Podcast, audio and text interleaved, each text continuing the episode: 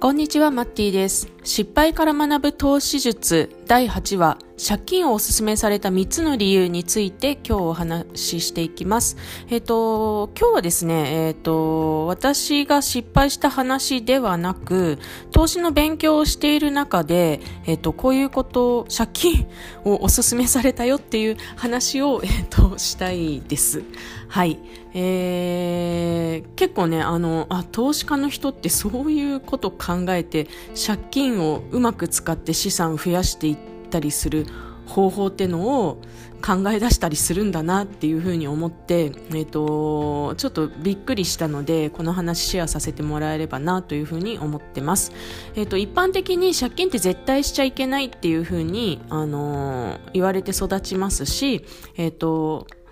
言いますよね、そういうふうに。でも、あの、あえて借金するっていう人たちを、えー、目にしました。あの、その時はですね、えっ、と、サラリーマンで割と安定した企業だと、えっ、と、あの投資用の不動産買うときにお金を借りやすいので、えーと、今、低金利だからお金を借りてマンションを買って、えーと、自分の持ってる資産を増やしていくといいよみたいな感じの、えー、話をしてされたんですね。で、えーと、借金をおすすめされたのには、えー、3つの理由があって、えー、その1つ目の理由は、えーと、今低金利なので、えーまあ、ずっと金利が低いんですよね。なので、えーと、投資用の不動産を借金して買って、えー、で、えーと、それを人に貸して賃貸のお金が入ってくるのででその賃貸料から、えー、借金を返済すするっていうスキームが成立するので、まあ、もちろん物件によるんですけど計算は絶対必要ですし、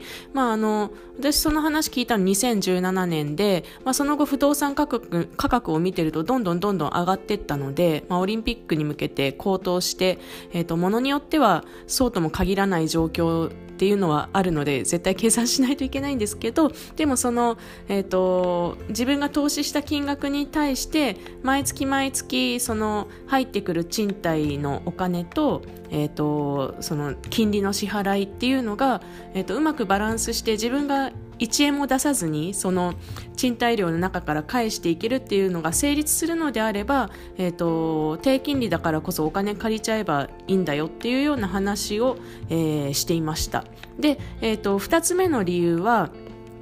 えーとまあ、日本の財政がやばすぎて、えっと、多分日本政府自体がもうこれはインフレにして、借金の実質の、なんていうのかな、ボリュームを減らす方向にするしかないんじゃないかっていう読みに従って、えっ、と、だったら自分たちも、あの、そうなった時に得する方向に動こうっていう、えー、考え方だったんですけど、あの、まあ、ちょっとね、もうちょっと詳しく説明しますね。えっと、結局その財務状況が大変なのは皆さんご存知だと思うんですけど、えーと、それを返却するのって、えー、まあ、普通に考えて税金しかないんですよね。税金を取って返すっていうことなんですけど今日本は結構その企業のあの税金も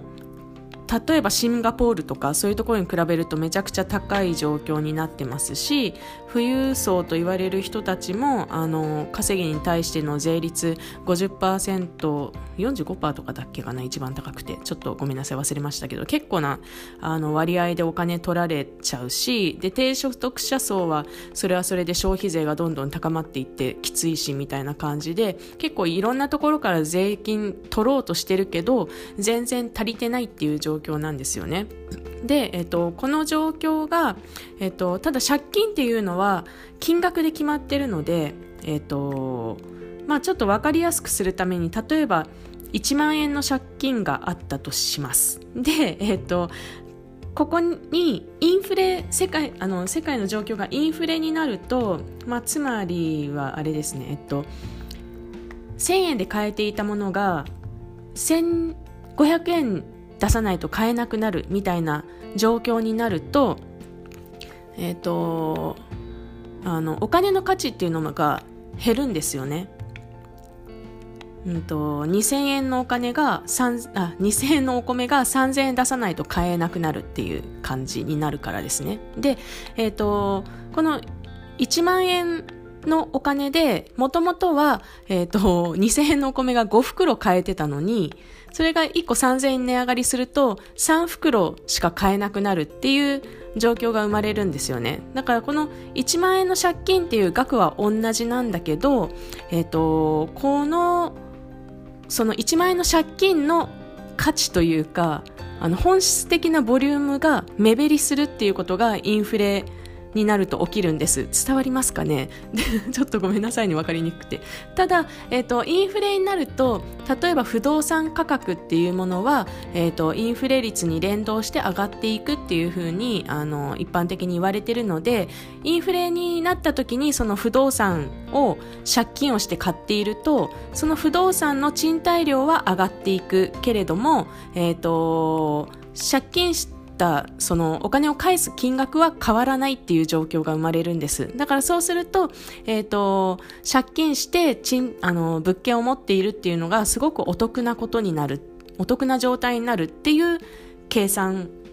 イメージなんですね。で、えっ、ー、と、政府は、えっ、ー、と、自分たちにとって不利なことは絶対やらないだろうから、まあ、どっちかというとやっぱりインフレになる方向だと思うから、えっ、と、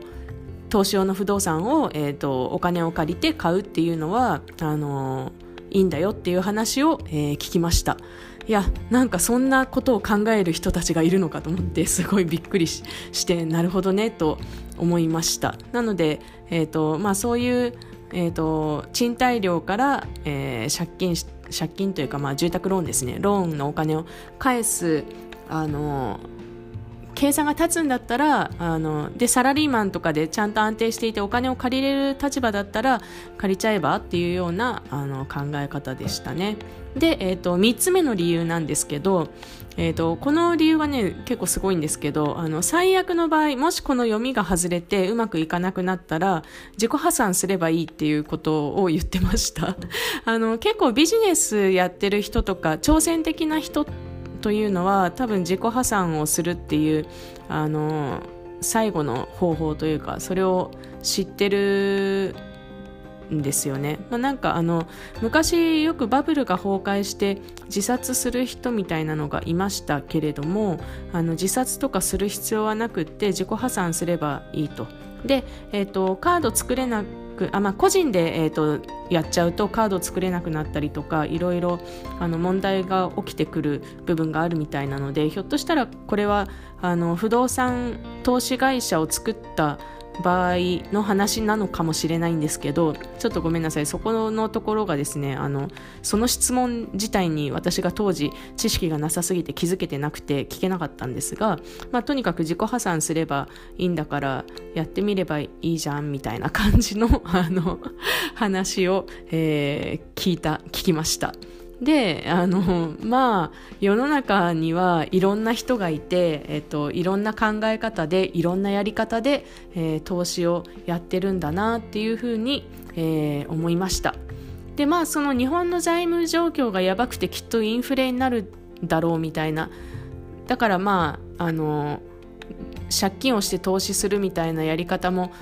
あるよねみたいな話は私これ別のところでも本で読んだことがあって、まあ、ただそのそっちの本の方の著者の方はただこれは結構その経験がないといざという時にあの覚悟を決められないから、えーと、なんだろうな素人さんというかあの知識のない人にはあんまりお勧めしませんけれどもっていう話を、えー、されていました。まあ、で私自身はあの結局フリーランスだったのでえーと、そもそも借金できないっていう問題がありまして、えーとあの、で、まあ、ちょうど出産直後だったりとかで、経済状況が、あの、上がったり下がったり、えっ、ー、と、結構激しくって、えっ、ー、と、お金を借り入れる状況にないなと思ったので、まあ、そもそも選択肢から外していたんですけど、で、あと、やっぱり不動産っていうのは安く買って、えっ、ー、と、運用することが大切かなっていうふうに思うので、まあ、当時、ちょっとやっぱオリンピックに向けて結構金額が上がってってるなっていう印象だったので、まあ、結果的に手を出さなかったんですけどオリンピック終わってからやるならやろうみたいな感じで、はい、ただなんか勉強にはなったなというふうに思いました、まあ、当時はですね2030年ぐらいまでは、えーと、東京に人が流入してくるっていう予測があったんですね。今どうなってるかちょっと、まあ、コロナも来ちゃったんで今後どう変わるかちょっと分かんないんですけどあの単えーと、世帯の数は増えるよと他の地方はどんどん減っていくんだけど東京だけは世帯数が増える傾向ですよっていうのがあのリサーチから出ていてあのでそういうのを見た時に、まあ、あの都内のマンションの投資は全然これから10年間あの可能性があるので、えーと、やるといいんじゃないですかみたいな感じの話をされていました。ね、なんかコロナが来て、えーとなんだろう都心にものすごく近いマンションよりもみんなテレワークするようになったからあの少し郊外で庭がついてる方がいいんじゃないかみたいな話とかって最近出てきてますよね。なので社会の状況って全然本当に読めないなと思っていて、まあ、コロナはちょっと特殊なのかもしれないですけど、